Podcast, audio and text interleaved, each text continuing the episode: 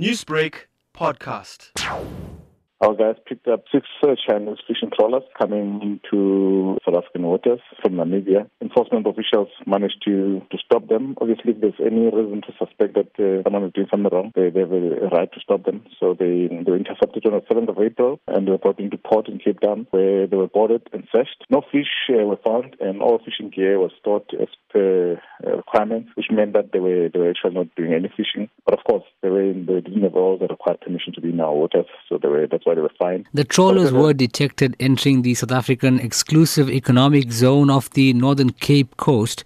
Is it known what species or fish they were after, considering the fact that it's almost sardine season? When they boarded, it didn't appear that they were doing any fishing at all. The fishing equipment was stored. If it's required when a vessel that's fishing is supposed to. We cannot say what they were after, and as it's claimed that they were only sheltering into South Africa because of the bad weather.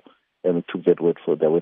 They were simply fined for being in our waters without permission. But this has been an ongoing issue for a long time now, where Chinese trawlers are being accused of illegally being in South African waters. Why isn't the department issuing strict penalties, no matter what the excuse is? And we do have a system where every vessel that's in our waters can actually be detected. If anything illegal has been done, we have our patrol vessels which can intercept them.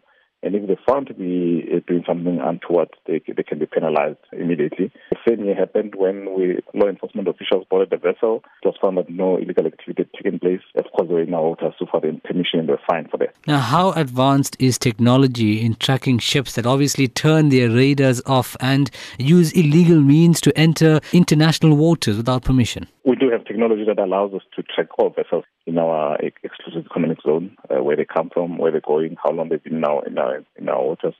So we know at all times what's happening in our waters. They were intercepted as they came in. It's not like we waited for them to commit any crime first. They were intercepted once they came into our waters, and we knew that they don't have their fishing trawlers and they don't have permission to be in this water in our waters. That's why they were intercepted and then given a fine for that.